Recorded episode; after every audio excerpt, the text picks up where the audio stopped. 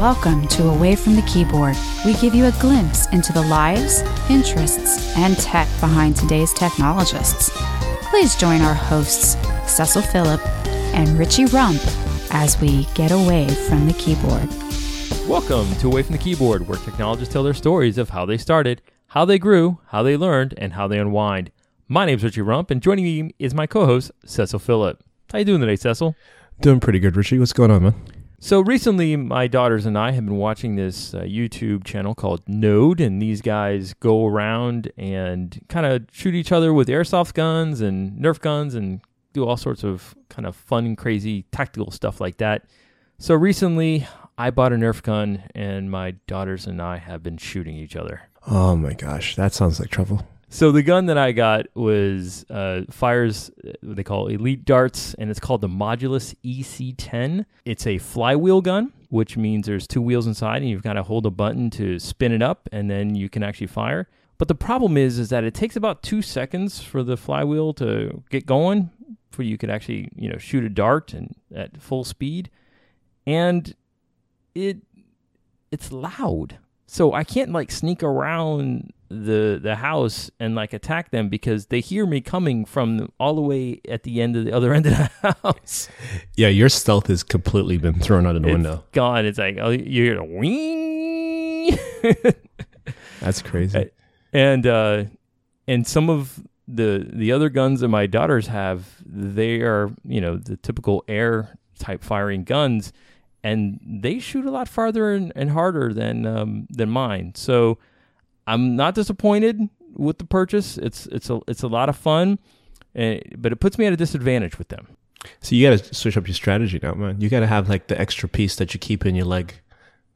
So one of the a- attachments that I got um, is I changed the stock. it- You could change out the stock, and the stock has a kind of a, a, a gun on it, like a regular air gun. You just Mhm. you pull it down, you pull the trigger. Right. So I do have that at my disposal, but that's Can you put a silencer shot. on it? You should put a silencer on it. That would be cool. Maybe some soundproofing material on the flywheel on the inside. yeah, th- there you go. Exactly. so what you been doing? So I've actually been biking, surprisingly. So for for Christmas, last Christmas that just passed, we got um Cameron a it's like a Batman mini go kart type thing, right? So you know he has to pedal around, and you know it's pretty good because he gets to go outside and he gets some exercise. Yeah. So the first week he had it, you know, it was pretty cool. But now, you know, weeks after, and he's still riding this thing, and we've been chasing him on foot up and down the neighborhood. So I decided that it's probably time I get some wheels of my own. So we actually had a bike that was, you know, it's been in the garage, it's been sitting there for a couple of months, and we haven't done anything to it. So decided to, you know, clean it up, get it tuned up, you know, take care of the tires. And and so since you know probably the past four days or so we've been riding almost every day. Um, so it's been pretty cool. You know we're going around the neighborhood you know kind of just you know waving hi to the neighbors as you go by kind of thing and kind of just exploring um, you know what's around us. You know we, we you know we moved into the house what like less than you know just about six months ago and you know it's we're still kind of learning the area and you know figuring out you know who the neighbors are and you know what's around us and stuff like that so Before you know it, he's just going to be regular Batman. I'm saying, right? Like he's just gonna be, oh, we see him all the time. He's not like a superhero. He ain't rich. exactly. He just lives up the street. so we've got some events coming up. We do. So the first one I want to talk about is O'Reilly's Artificial Intelligence Conference. And that's going to be on June 26th to 29th in New York City. And the title goes from bots and agents to voice and IoT interfaces. Learn how to implement AI in a real world project. Delve into the latest research to learn how AI is changing business the business landscape. Best price ends on April 7th. And so if you guys are interested in registering for the conference, make sure you use the code capital P, capital C OA. That's PCOA. And you can save up to 20% on your passes. Sounds like a good conference if you want to build the next Skynet. And I'll be with Elon Musk on the moon. Far, far away from you bot people. And so now, Richie, we got um Orlando Code Camp coming up too, right? Yeah, absolutely. So Orlando Code Camp's coming up on April 8th. That's a Saturday. It's one of again, it's one of our favorite conferences or code camps that we go to. Yep. Uh, Cecil, you and I will be speaking at the exact same time again. So I don't know how that happened. Two conferences in a row. I'm But- saying, right? Like that's something. Something's funny is going on here. We need to talk to him about that. Yeah, but it it looks like that I won't be in there giving you a hard time. So I apologize in advance for that. Whatever will I do, man? But there'll be a ton of folks that we've interviewed here and on Away from the Keyboard uh, at the conference. Um, David Haney and Esteban and Santosh and um, Ashley's going to be coming down. Ashley um, be there. Yeah. so it's going to be cool. It's gonna have it's gonna it's got a really great cast of characters that are, are gonna be there.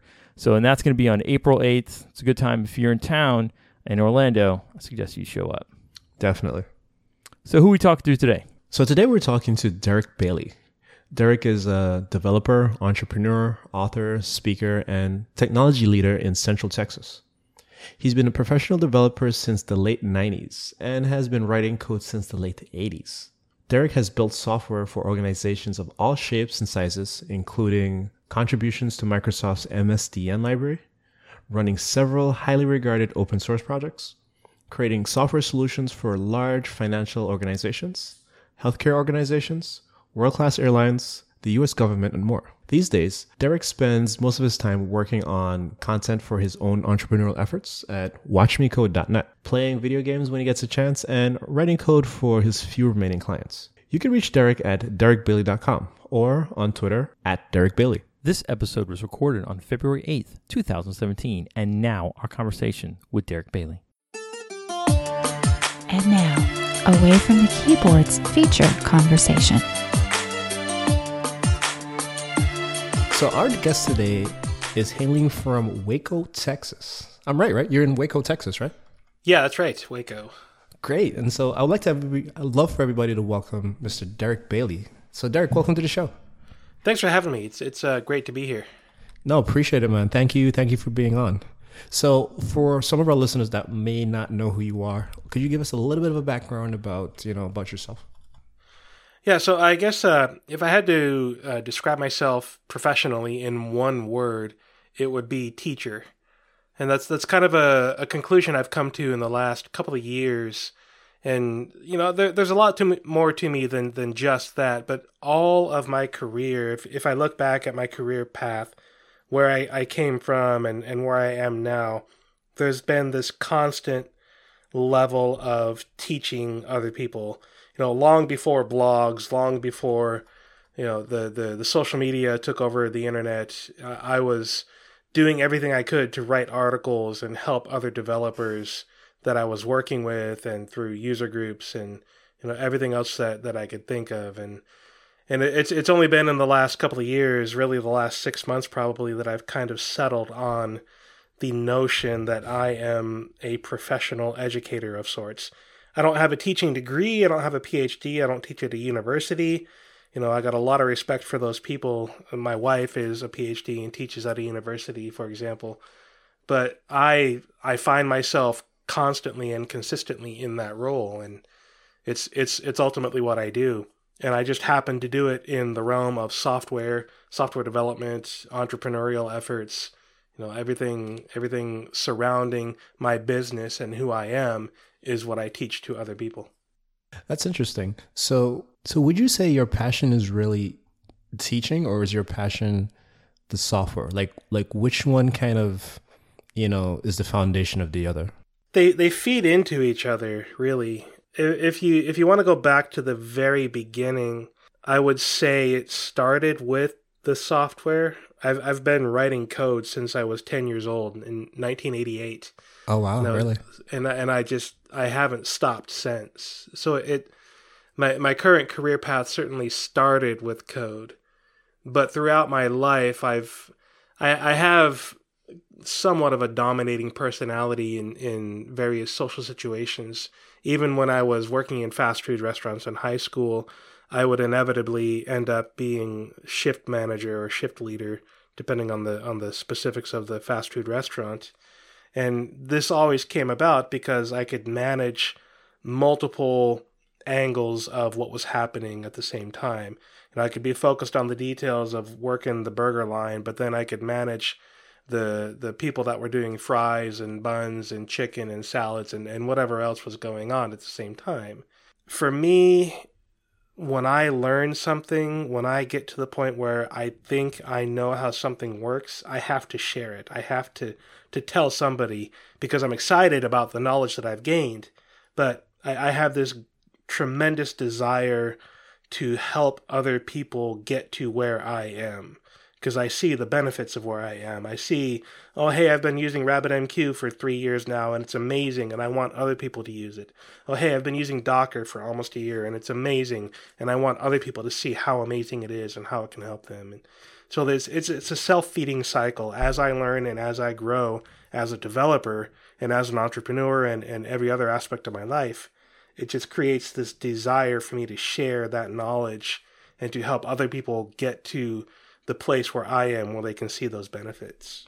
So, how long did you uh, work for uh, fast food restaurants?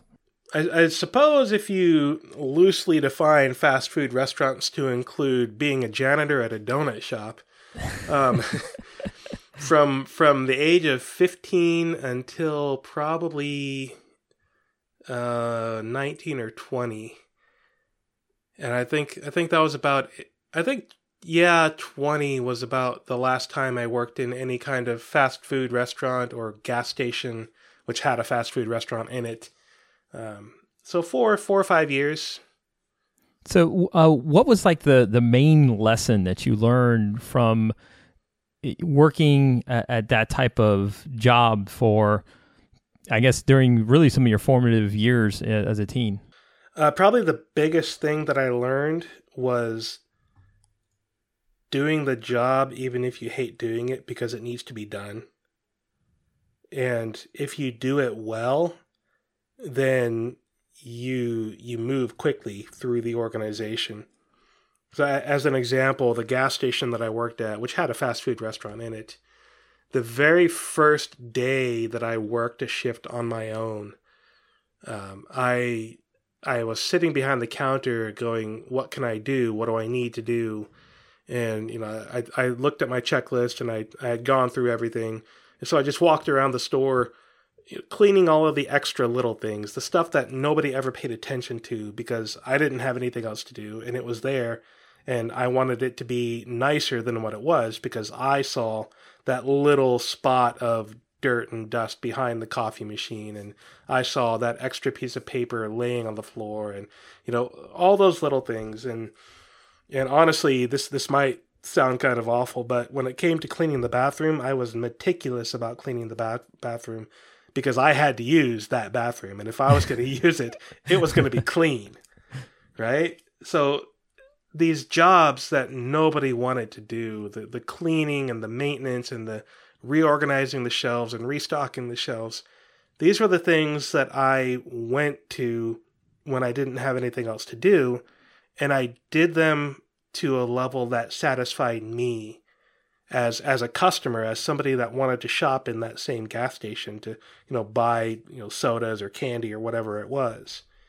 And that very first time I worked on my own, my own shift by myself at that gas station, I, I came back to work the next day after having done all of that, and my manager walks up to me and says, "Hey, uh, was it you that did X, Y, Z, A, B, C, etc. yesterday? yeah.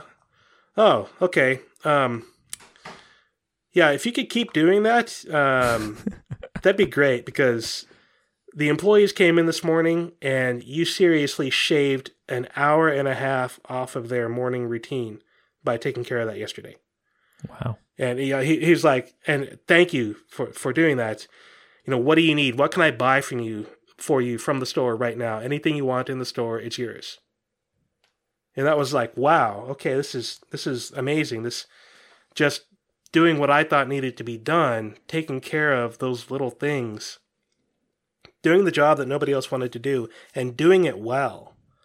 You know, that's that's kind of the lesson that I, I, I saw over and over again at, at the gas station, you know, back at the donut shop when I was 15, at, at the various fast food places that I worked and that kind of stuck with me and and has turned into really uh, my philosophy of everybody has to do the dishes sometime you know you, you just got to do it and you should do it well.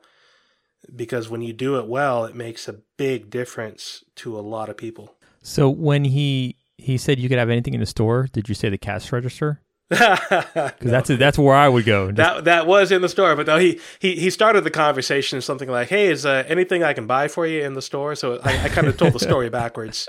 He started the conversation with, "Is is there anything that you need?" You know, so- some soda, some chips, burger, whatever. I was like, "Ah, I ran out of Mountain Dew yesterday." So like, "All right, I'll buy you I'll, I'll buy you a case of Mountain Dew." nice. And then he goes into the into the bits about why he was doing it, which which was pretty awesome. But for for the entire the entire time that I worked there, it's about a year, year and a half, I think. You know, the, every single time I worked there, the bathroom was absolutely spotlessly clean the entire time. Because I, I had to use that bathroom just like just like the customers did. So So, Derick, what actually got you into software and technology and programming and you know all of that type of thing? Random accidents of my dad's business basically. It's, uh, my dad was uh, he, he had al- always been kind of entrepreneurial minded very much a, a big inspiration in my life for, for my Right. entrepreneurial efforts. Uh, and in in 1988 we moved to minnesota from kansas where i was from.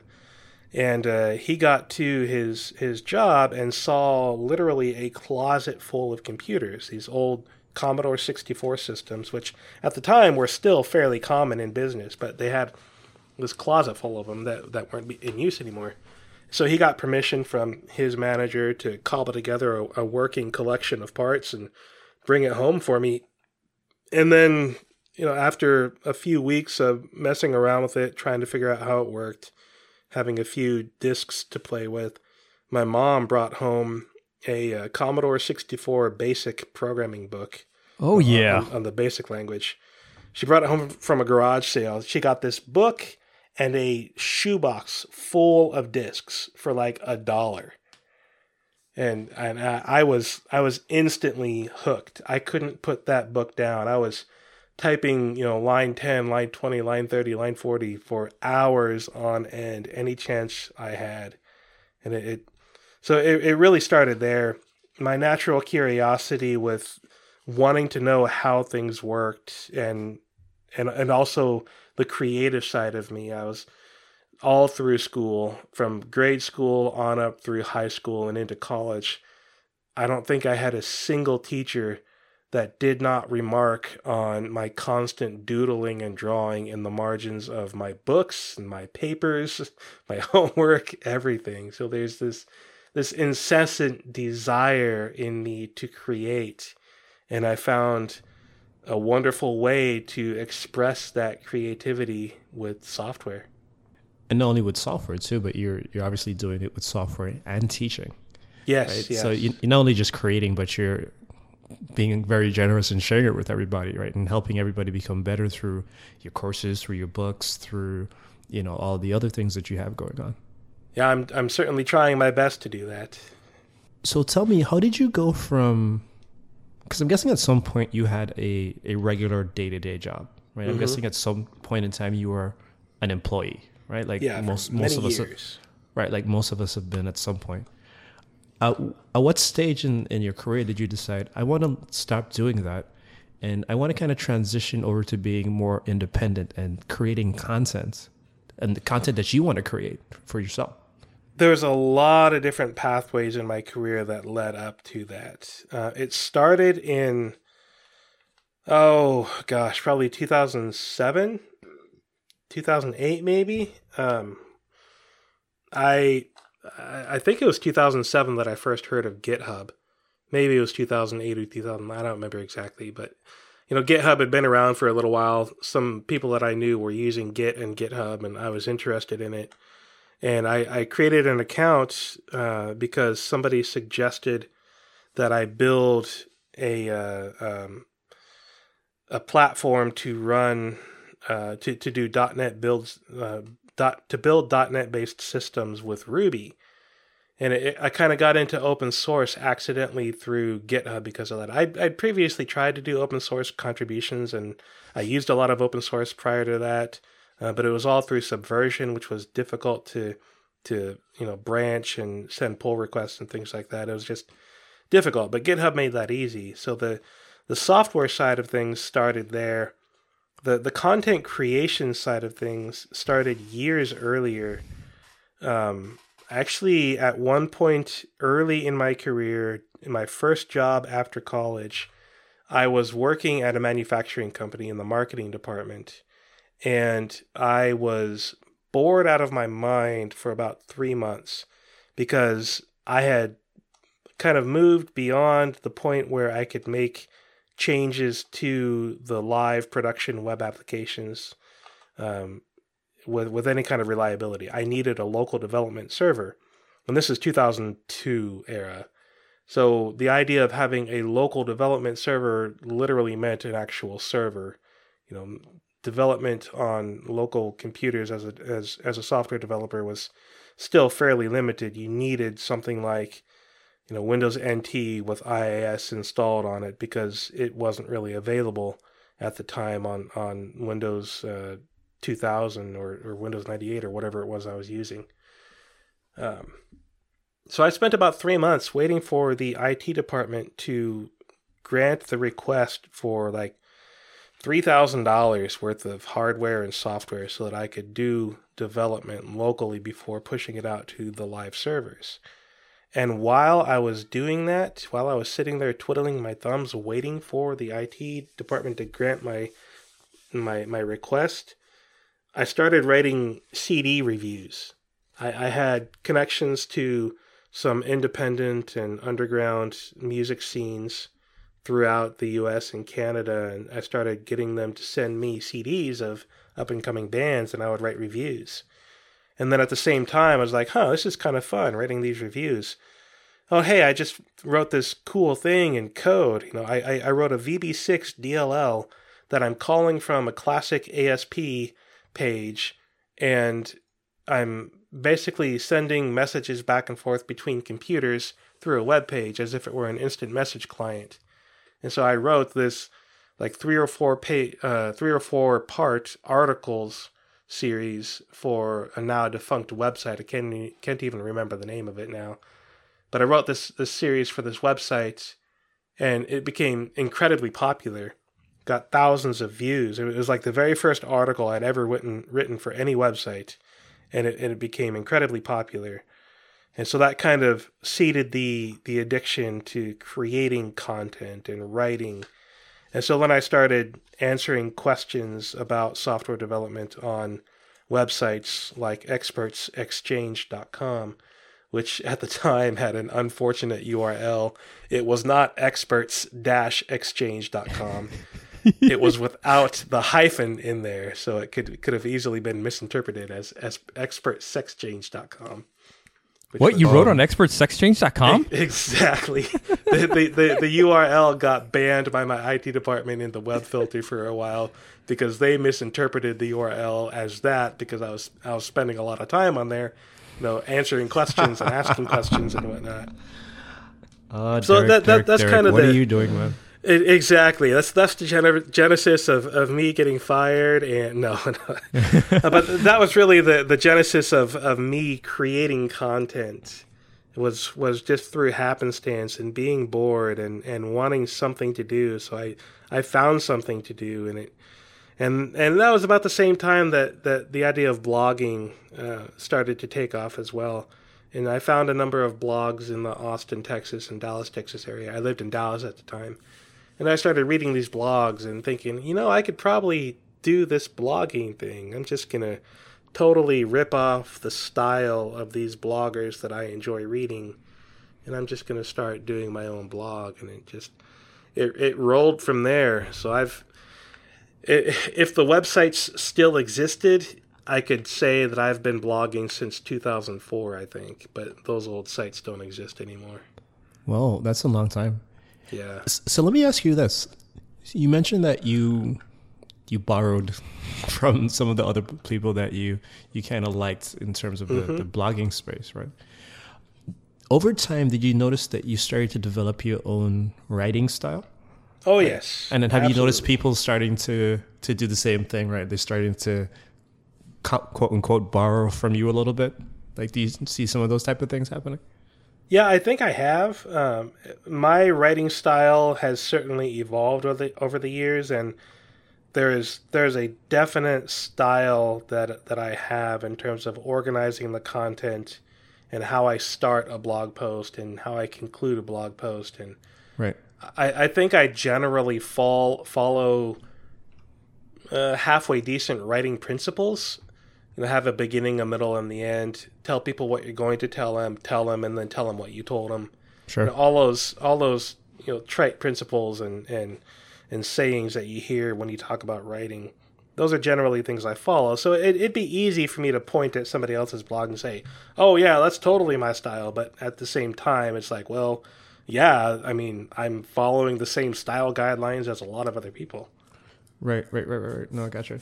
But I, I certainly have my own voice. I certainly have my own style, and and it, it while it started as directly copying other developers and other bloggers that I enjoyed reading, it, it very quickly evolved into its own voice and its own style. One of the reasons I ask is because I'm sure there's tons of people listening and also not listening. Shame on you if you're not listening. But anyway, I'm sure there's tons of other people that are listening and they're thinking, hey, I really want to start this blogging thing. Or I've been mm-hmm. thinking about or talking about blogging for weeks, months, maybe even years in some cases. And I just don't know what to where to start. And I don't know how to write a blog Yeah. right? Because maybe we write code for a living, right? And we don't really Right. write articles per se, right? Like, how do I start and how do I write something and not sound like an idiot? Because obviously, once it's on the internet, it's on their internet, right? Right. Right. Right. And so you become very self conscious about the type of material that you put out there and the type of persona that you want to get out there, right? Yep. And I think what you do, what you did was interesting. You kind of just you did it right, and you did it following the example of others and Right. evolved your style over time. So I think there was a little bit of confidence in you already, right? Because you're just like, oh, okay, well, everybody else is doing this. I'm going to just kind of do the same thing Yep. And then you kind of worked on it until you found what was comfortable for you right so so Yeah, would you yeah, re- recommend that to other people today as a good way to start blogging Absolutely. That is in in everything I do, from blogging to screencasting to you know drawings. The the the, the little stick figures that I draw on my blog these days. That those actually started because I really wanted to copy the style and simplicity of XKCD. That's that's where it came from. It's just flat out. I want to do that. Really? Okay, let me start drawing stick figures, and then it very quickly evolved into my own style of stick figures. nice But that stealing stealing from other people's style and modeling yourself after them, I, I have had a countless number of people tell me to do exactly that.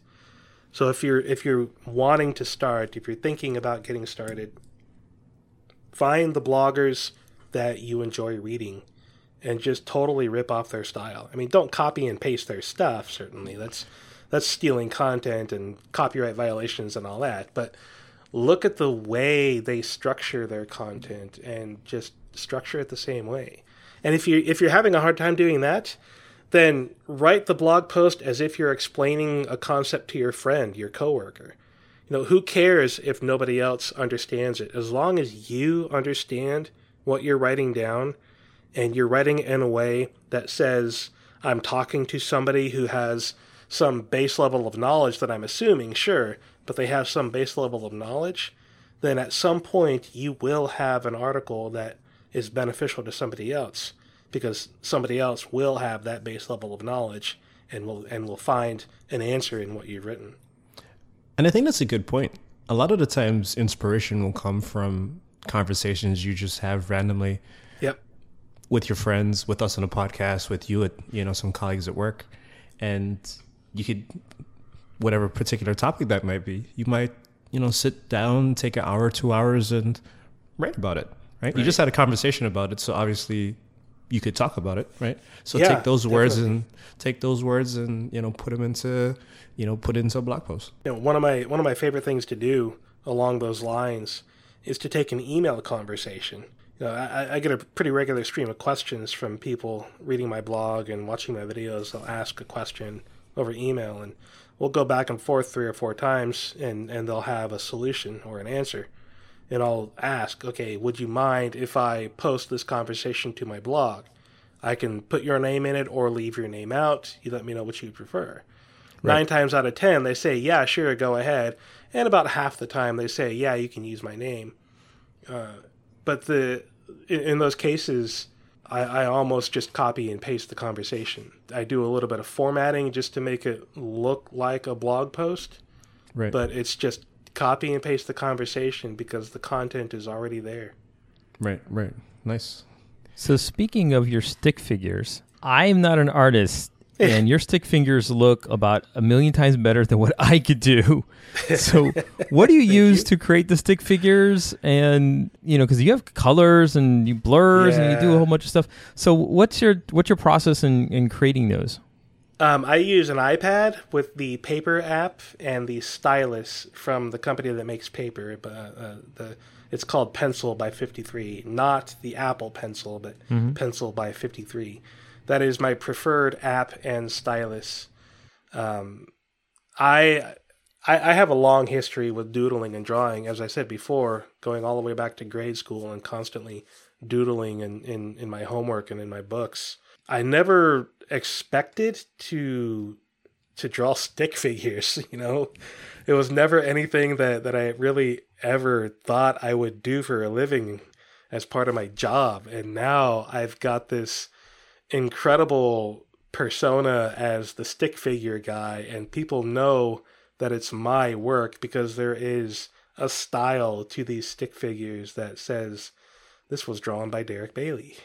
It's it's fun, you know. It's I love doing it. The the challenge of using as few lines as possible to express an emotion and a state of being like scrolling down my derickbailey.com homepage right now, there's the Docker recipes for Node.js development book cover, and it's got a guy at a keyboard looking at recipes, and it's got a chef wearing a hat stirring a pot, and there's some other pots and ingredients and things laying on the ground, and just the the challenge of expressing the situation in a way that is meaningful to the content that I'm I'm trying to to talk about but also you know just just incredibly simple. It's it's fun. I really enjoy the process.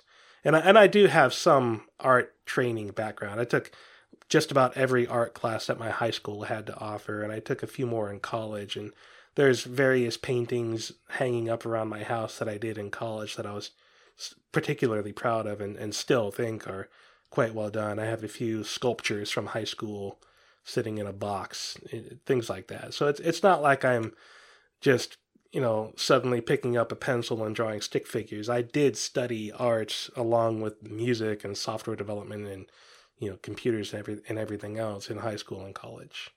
Okay, okay, that that, that makes sense because I'm looking at this and I'm like, I, I wouldn't. That's interesting colors and it works so well and and you know how it you know how you can make eyes that expressive because I I there's no way. I'm so yeah. lost. yeah, a, a, lot of the the facial expressions uh, come from memes. Like I, I I I come up with with an emotion that I want to express, and I'll go find a meme that expresses that emotion, and I'll study the eyes and the mouth, and I'll just simplify it from there.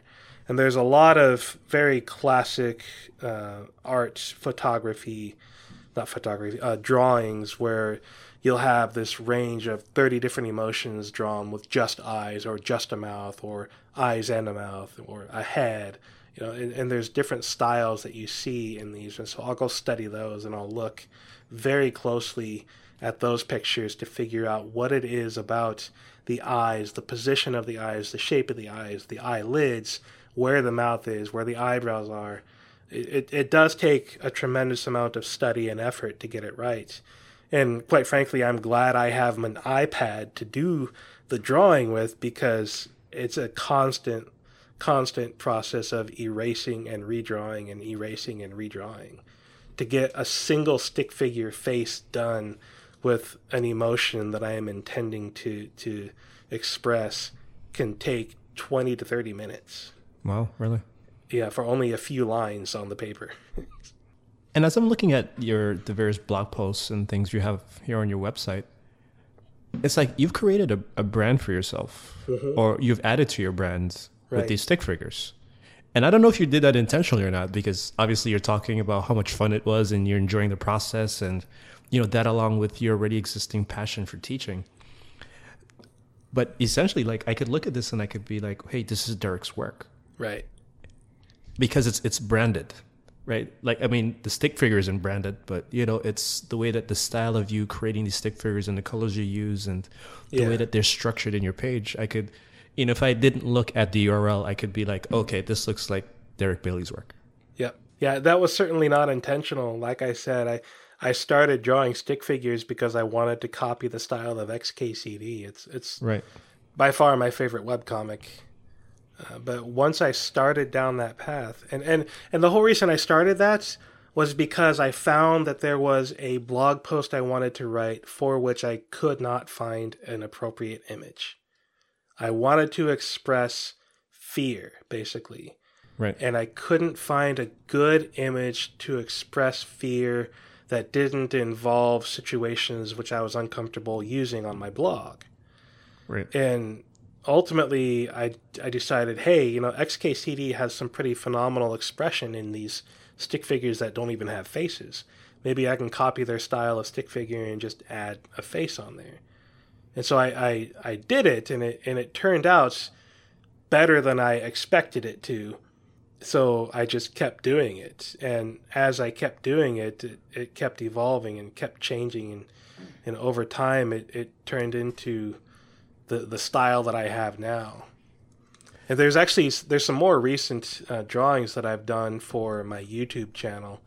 Um, it's a it's a video game based YouTube channel where I just record random stuff and talk over it sometimes and sometimes just show it. But if you go to uh, YouTube and look up Code Ninja Gaming, um, it's there's there's a, a videos tab in there, and you have to scroll down a few, but you'll see a bunch of my stick figures in there where I've got soldiers. For this is for the Battlefield One game, and I've, I've got soldiers with a lot of different expressions on there. Like one guy staring down the wrong end of the the rifle, and another guy with this total facepalm kind of look. There's another one where this, this guy is standing there looking like he's talking and holding up a finger saying, you know, this one thing. And then there's a bunch of, there's a crowd of, of stick figures on the other side of the image looking confused. And know, there's, there's all these different emotions and expressions going on. And I've, I've taken the style that I created from DerickBailey.com and I've put it into you know uh, images on top of video games, video game videos for for YouTube, and you know I, I haven't done it all the time. Sometimes it's just like, man, I really don't feel like taking the time to draw one of these because it is. I mean, it, it can take an hour to create even two stick figures with one box on the screen just to Right. get all the details right and make sure it's simple yet expressive. right it's it's simple it, it's the detail is still very important Right, right. even within the simplicity Yeah, like like one of my favorite pictures on here, um, toward the bottom of the playlist um, of the first screen, there's a video called Noob Hunting, and there's a, a, a stick figure looking down the wrong end of the rifle, and another stick figure hiding behind a rock, and he's got this Santa hat on top of his helmet because it was I, I posted this on Christmas I think. Right. And that, that's that's one of my favorite drawings that I've done for my YouTube channel, just because of the simplicity but expressive detail in the Santa hat, as well as that rock that he is resting his rifle on.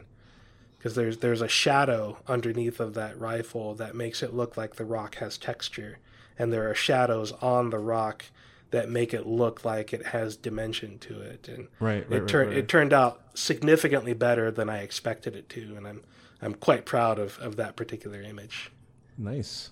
And so, Derick, how did you go from? So we spoke. We spoke obviously a lot about you creating content, writing blogs. Mm-hmm. So how did how did that go from? I have a job and now I'm writing blogs, but now you're now you have products, right? Like Right. you have books and you have courses, you have podcasts, right? Right. So Entreprogrammer with John Sonmez, you know, and a lot of these other engagements. So how did how did that kind of happen? Uh, partially through happenstance again, just accidental things, being in the right place at the right time. Okay. The the the videos specifically came about because of my engagement on Twitter, essentially. I had become uh, acquainted with a guy named uh, Brian Hogan, who uh, coincidentally did the music, the intro music for my, my screencasts. Um, he's a he's a phenomenal creator. He's he's a great software developer. Um, he teaches at a university now and teaches kids proper software development with test driven development and everything. Um, but he's also a phenomenal musician and he's written several books, really, really good books on design and software development for for pragmatic programmers. And back in uh, early to mid 2010, I was um, just going about my business, blogging things and talking about what I was learning with with Backbone JS at the time. And I got this email from Brian, uh, basically saying, "Hey, I've been talking to." Prag Prog about where where they want to go with things and they said they want to get back into doing videos and you know I I would like to recommend you as a resource for helping them get into videos cuz I think with your teaching style on your blog you'd be pretty good at it. And so you know that was incredibly flattering to me. It's like wow, that's that's awesome. Thank you so much for for doing that and it sounds like a great opportunity. Let's roll with it so I, I did, you know, I, I said yes. I signed the contracts. Um, I spent a year and a half, you know, working with them on the first set of videos that they produced uh, to to to re, restart their video production effort, and it took that long because I was learning a lot about video production. They were learning a lot about video production.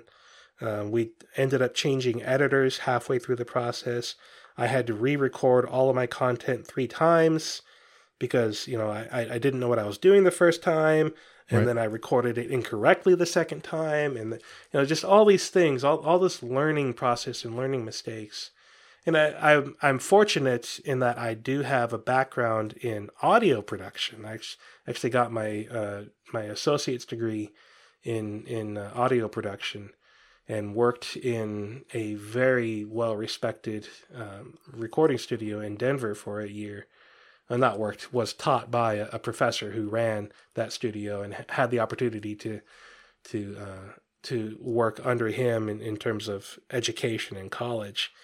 So the the audio side of things was was second nature to me, um, but the uh, the video side was so very different because you can't edit video the way you can edit audio and even and, and, and text. You know, you, you misspell a word, okay, you fix the misspelling you misspoke a word, okay, you re record that word with the same intonation and you splice it in. You can't really do that with video because it gets really choppy and really confusing. And it took me a very long time to figure out how to record things in very small increments so that I didn't have to re record 20 or 30 minutes at a time.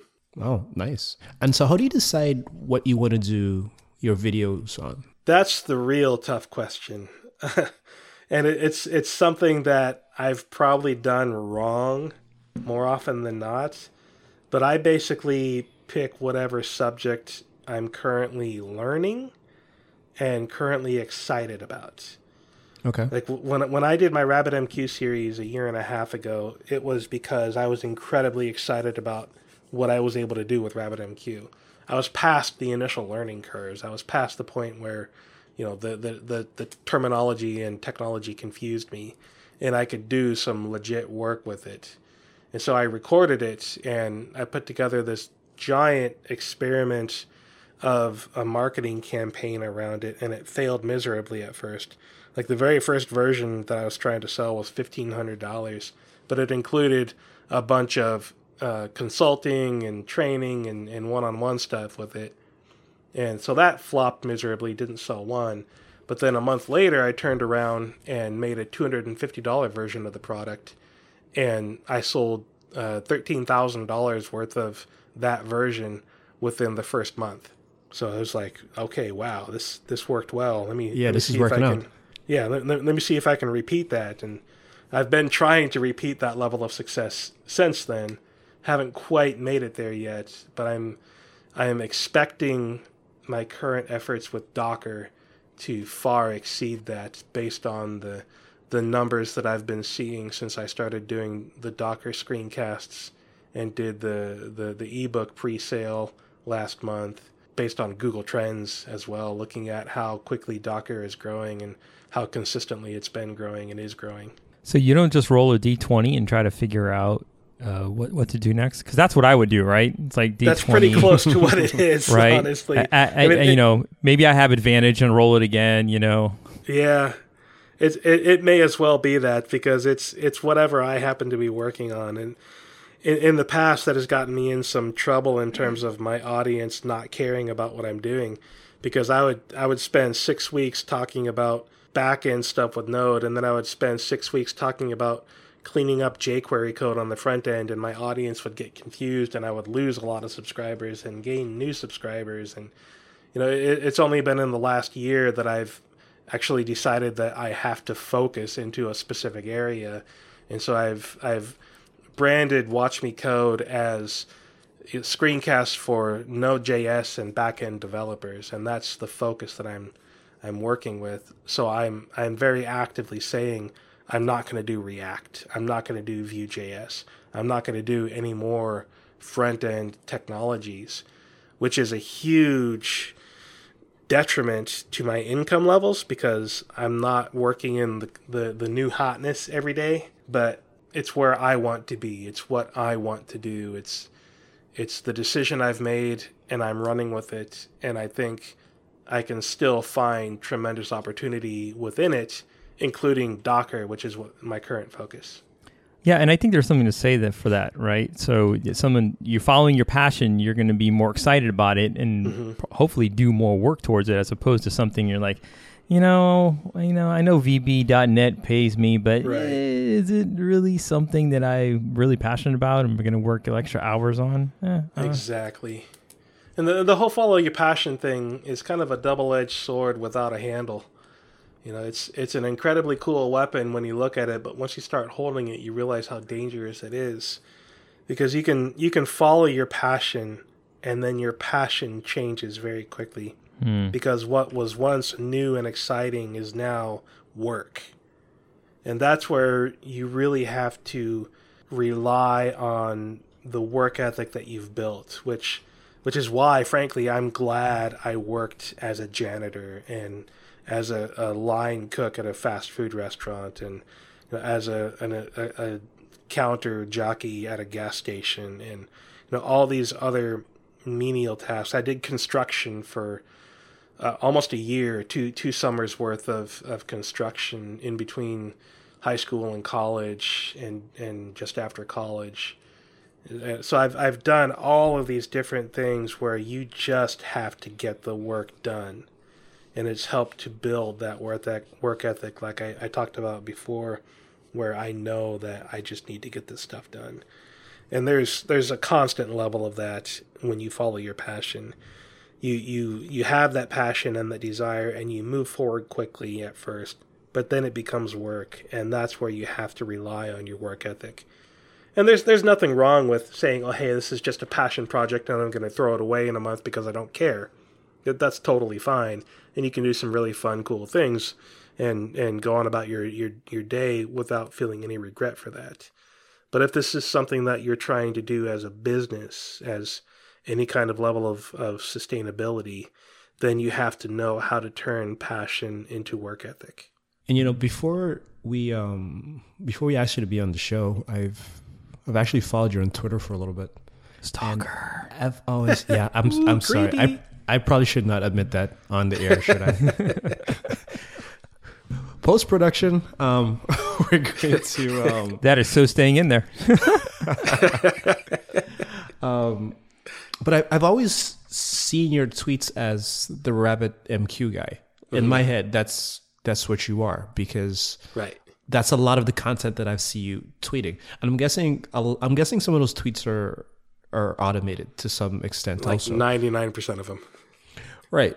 Because um, you know I'm looking at them and they're obviously they're pushing your courses and they're pushing right. they're pushing your videos they're pushing your email courses and the blog posts and the blog posts yeah. like it's it's it your your it's your distribution channel for yep. one of your dis- one of your distribution channels for the stuff that you write right? Right.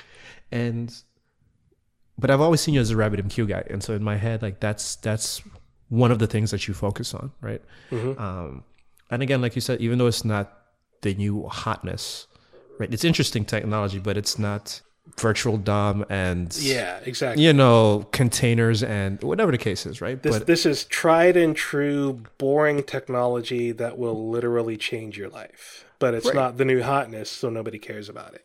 but you know what? But it works. Yeah, exactly. It works, right? and it works It's incredibly well. It runs most of the financial industry. Right. That's how well it works, and people don't Right. realize just how incredible this very simple thing is.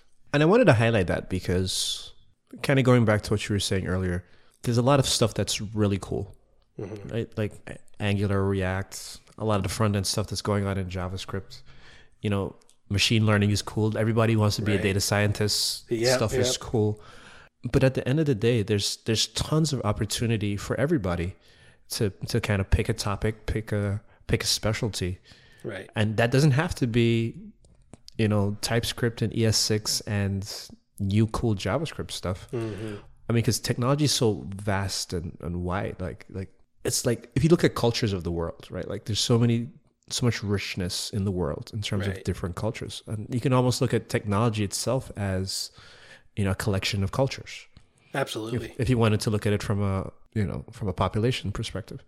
And so there's a lot of opportunity for anybody to to pick up and do anything else. And so for our listeners again i just wanted to say that because you might say hey oh but there's so many people doing angular courses now or there's so many people doing asp.net courses now whatever the mm-hmm. case is. But there's so many other things that we haven't spoken about yet. Right. and Right. And tons of opportunity for everybody else. Even if there are so many other people doing the thing that you want to do, I call that market validation. yeah You know, they, they, these people are doing it because it's in demand, and you have a unique perspective on that thing. I don't care who you are. I don't care what your experience is, where you come from. You are the only person in the world. You, the listener, are the only person in the world that has your perspective, and sharing that is incredibly valuable. Don't be dry and boring and just create technical documentation here express your opinions, your preferences, and your perspective on these things because you are the only one that has that perspective. So again, Derick, for all our listeners that are checking out the show and they want to know more about you, where they can get your courses, what are some of the coolest things that you're working on right now? Like, what's what's the best way for them to kind of kind of follow along and you know know know what's up? Uh, best place to go is derickbailey.com. Everything kind of branches out from there. It's it's a bit of my hub. It's my technical blog where you can find links to Watch Me Code and my Twitter account and Entreprogrammers and the email courses I do and the books I've written and all the other things. It's it's it's kind of the centralized hub where where my digital life begins and branches out. Cool, gotcha. Although the one thing I don't have on there yet, I need to need to get links on there to my my YouTube gaming channel. So you can find that. Just Google uh, Code Ninja Gaming, and it'll come up as like the first link. We'd like to thank Derick for being a guest on the show. It was great to have the opportunity to chat with him. If you like this show, please tell your friends and leave a comment on the website at awayfromthekeyboard.com. Also, remember to check us out on our Facebook page at facebook.com slash AFTK podcast and on Twitter at AFTK podcast. You can follow me on Twitter at Cecil Phillip and Richie at Jorriss. That's J O R R I S S. Yeah. And you can subscribe to us via, to the show via the website, SoundCloud, Google Play Music, or on iTunes. And if you really want to know what makes us tick, sign up to our newsletter where you get extra episodes and behind-the-scenes access to Way the Keyboard. Next on Away from the Keyboard, we'll be speaking to entrepreneurs Maxime and Alvaro from Caribou. That's actually where technology again comes into play and is really helping kids out is number one we have all different types of learners kinetic learners tactile learners oral learners visual learners um, technology allows for us as teachers to differentiate um, for our kids It was fun. It, it was it was a really cool conversation. Yeah, definitely, man. This is going to be a great episode to listen to. So, see you guys next time. Peace.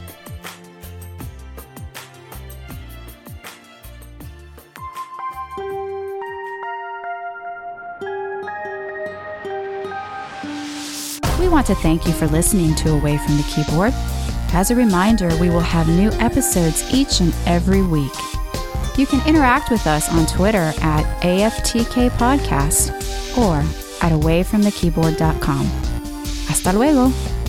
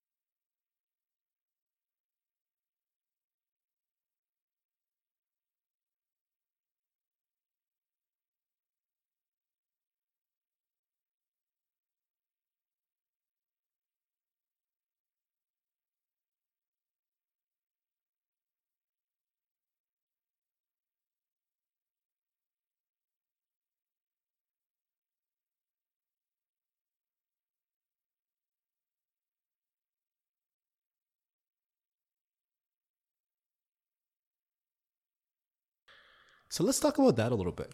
Sure. So are, are you a, are you a big gamer? I'm guessing you are because you have a gaming channel, right? Yeah, I've I've been playing video games since I was like Since that Commodore 64? Yeah, no, long before that. That Oh. that that was like okay. There's there's video games for this. All right, I like this. I like this thing. No, I, I started with the Atari uh, at my grandparents' house The uh, 2600? back in Kansas. Yeah, 2600. Um, you know, classic games like Pong, E.T.? of course, ET, um, Combat. A huge Combat, fan yeah. of, of Combat. That was my absolute favorite. And then I got a Nintendo when I was oh seven, six or seven. Um, one of my uh, uh, uncles just randomly one day sent a check in the mail to me and my brother with explicit instructions saying we were to use that money to buy ourselves a Nintendo Entertainment System.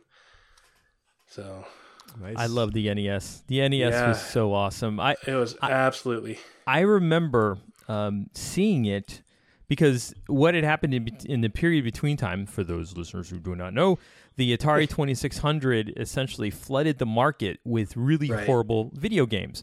And so because there was because there was so many of these horrible video games, much that were done in less than 6 weeks like Yeah. ET, um, people stopped buying them. And so Yep. there was a huge uh, drop in the market. Tons of people was laid, were laid off. There was, you know, and, and people were writing off the video game industry. So for a period, I guess, of two or three years. Well, Nintendo decided to get back into it in America. They had already been doing Mm-hmm. it in Japan, and they marketed off the Nintendo Entertainment System, but not as a video game system, but as a toy. And so Right. it came with a robot and say, "Hey, Yep. this is a toy." So I remember Robbie seeing the robot. Robbie the robot. And I remember seeing it in Toys R Us when it Yep. first came out. And I'm like, I don't care about a robotic toy. I mean, why would I play this thing? It's ridiculous, right? I mean, yep. it's going to be like the Atari, which I never had, but I kind of hated. I was more of a ColecoVision guy myself. Oh yes. Yeah. With the, the, the, the number pad on the controllers. Never pad control. And not only that, but the uh, Smurfs was amazing. I'm sorry. I- Yes. Smurfs was awesome. But um, I was at a Tony Roma's not so long later, and Yep. there was a tabletop of Super Mario Brothers, and I played it, and I was hooked at that point. I mean, literally within the next week, I had uh, gone and gotten a Nintendo Entertainment System, and my mind was. It was changed forever. It was Right. just, it was, my life was changed. Nice. So yeah, so I, I've been playing video games forever. You know, since since, since the the early to mid '80s. So And, what's your uh, what's your favorite genre? I mean, because nowadays there's so many different genres. It's like, is there Oh, one man. that you gravitate toward? The most of what I play is first person shooters only because it's really quick to pick it up and put it down. Mm-hmm. Um, but if I if I didn't have a full time job, I would be all over the role playing games. That was absolutely my bread and butter for years, starting with Zelda. Oh, I still have most of the map of the original Zelda memorized. That and the original Metroid. Oh, cool. Well, I actually the Zelda one, yes. Metroid, I picked it up not so long ago, and I'm like, I forgot where everything's. yeah, I, I, I, I, I did that recently, a couple years ago, and I did struggle, but I eventually figured out where things were. I know it's around here, but Zelda is like, okay, yeah, I'm going Oh, here, yeah. I'm going there. This puzzle is solved this way. yep. Yeah, Even the yeah. second quest, I'm like, yeah, I'm all over. It. Yeah, that. the second one, I, I've never beat the second one. I, I can get to the end of it, but I can't beat it. I can't, I can't get past the the swamp that gets you to the last dungeon. But but but see, here the difference between back then and now is that if we ever get stuck, we just go on the internet, we find it. Yeah, yeah, exactly. It's all there. Back Yep. when we got stuck back in the day, you're asking a friend. Yep, Uh, it was me- Nintendo Power Magazine. That's it. Yep, That's it. yep. Uh, Uh, hopefully you, have had the, to.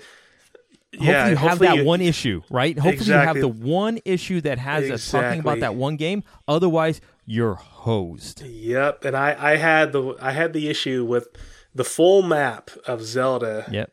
and then the issue with the full map of Metroid, Yep. and I memorized those while playing. But yeah, so so these days, most of what I'm playing is first person shooters, and I, I really enjoy them. I was a huge Call of Duty fan. Basically, since uh, Modern Warfare 1 up Oh, yeah. until Infinite Warfare. I, I did not buy Infinite Warfare. I'll probably buy it when it's like 20 bucks. Uh, but I'm I'm currently playing Battlefield 1 and just madly in love with that. I have hated Battlefield in the past. I, I kept trying to like it and could never like it, but I absolutely love Battlefield 1. That and Titanfall 2 are my go-to games right now.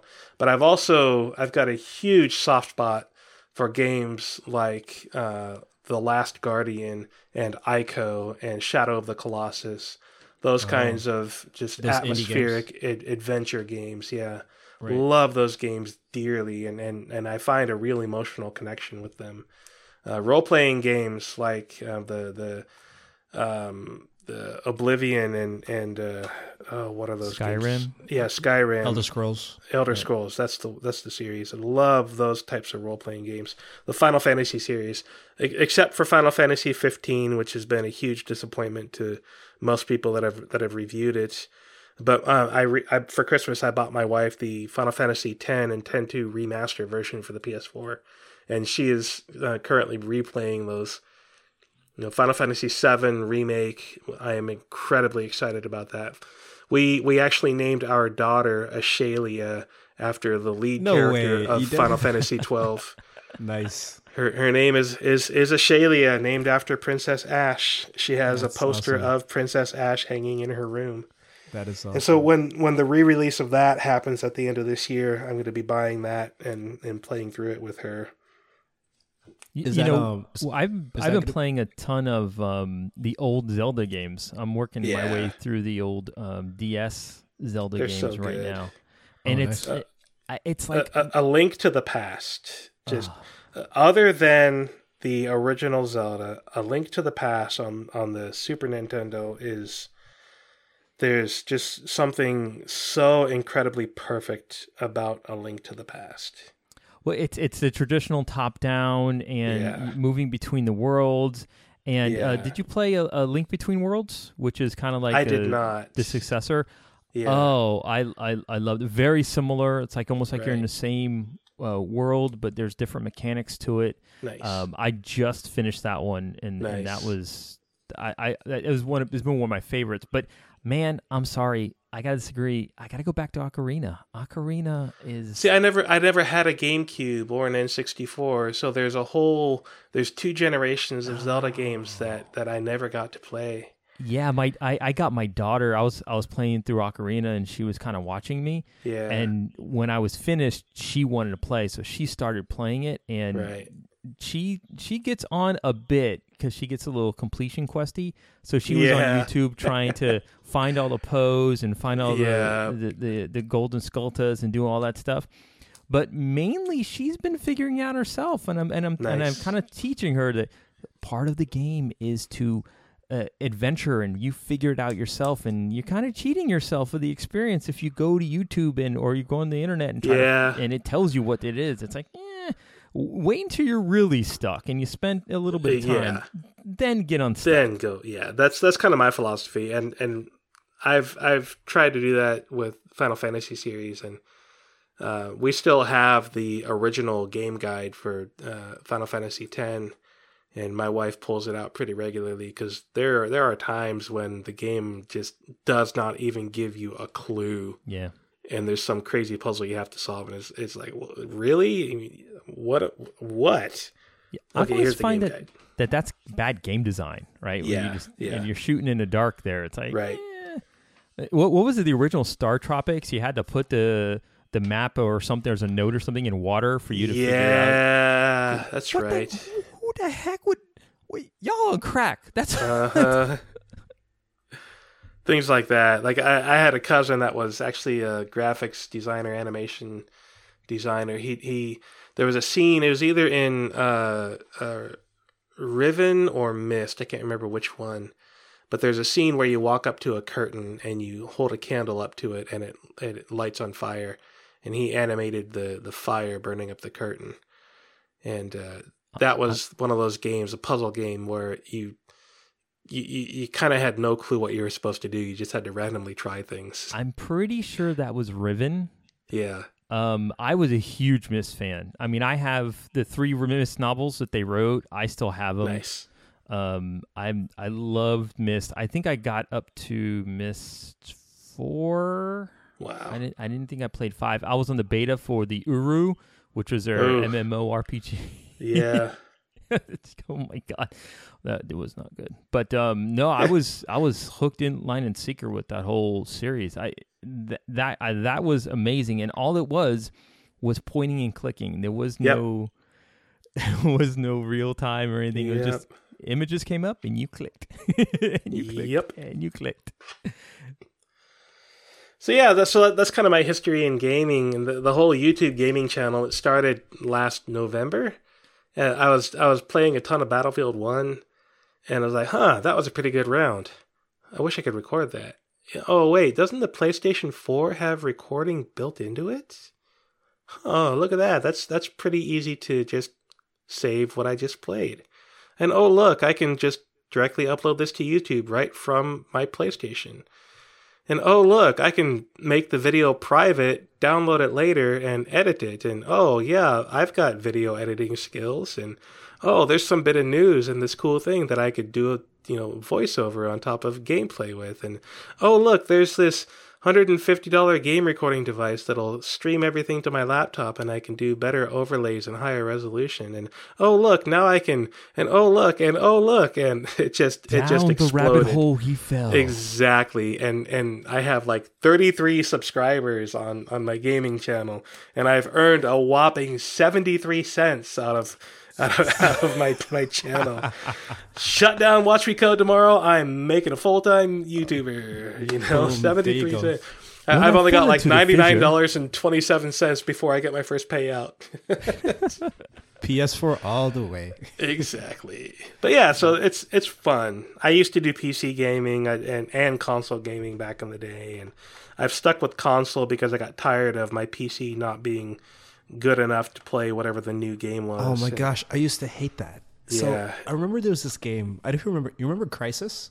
Oh yeah. yes. yes. So every time Crysis came out, it Yep. al- you always needed a new graphics card. Always. They would they were notorious about pushing graphics cards to their absolute limit. And they they created incredibly beautiful games doing it. And I was always insanely jealous of the people that had a machine powerful enough to to run it at full detail, full resolution. But I, I could never afford to keep up with it, which is why I switched to to console gaming with starting with the PS2. Uh, I had a PS1, the original PlayStation back in college. Uh, bought the PS2 for my wife uh, as a wedding present, and I bought uh, Final Fantasy X for her with it, and that was her introduction to Final Fantasy, and she hasn't stopped playing role playing games since.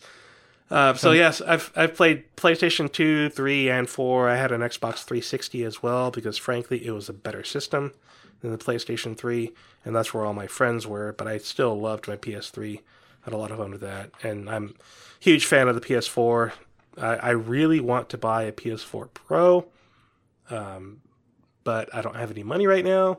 So I'm hoping that Priorities, man. yeah, hoping that that YouTube will suddenly give me five hundred dollars worth of worth of ad revenue so I can buy one and you know call Well, it part of the the gaming channel and If you were a 19 year old teenage blonde comedian from Vine, Yes. I'm sure you'd have a lot more followers. I- I'm sure I would. And I I don't do any of the dumb tricks that that people on YouTube do. I don't go around posting. Hey, loved your video. I subscribed. You should subscribe to me. You know, I, I don't do that crap. I get I get people posting that spam on my my channel quite frequently, and I can see that that it, it technically works. These people have 2,500, 3,000 subscribers, so somebody out there is responding to those types of messages. But that's not at all what I do. Instead, I game SEO. You know, I, I spend I spend my time uh, putting in the right keywords into the description as well as the, the keyword section so that I show up inside the what to watch next um, on the big name people's channels.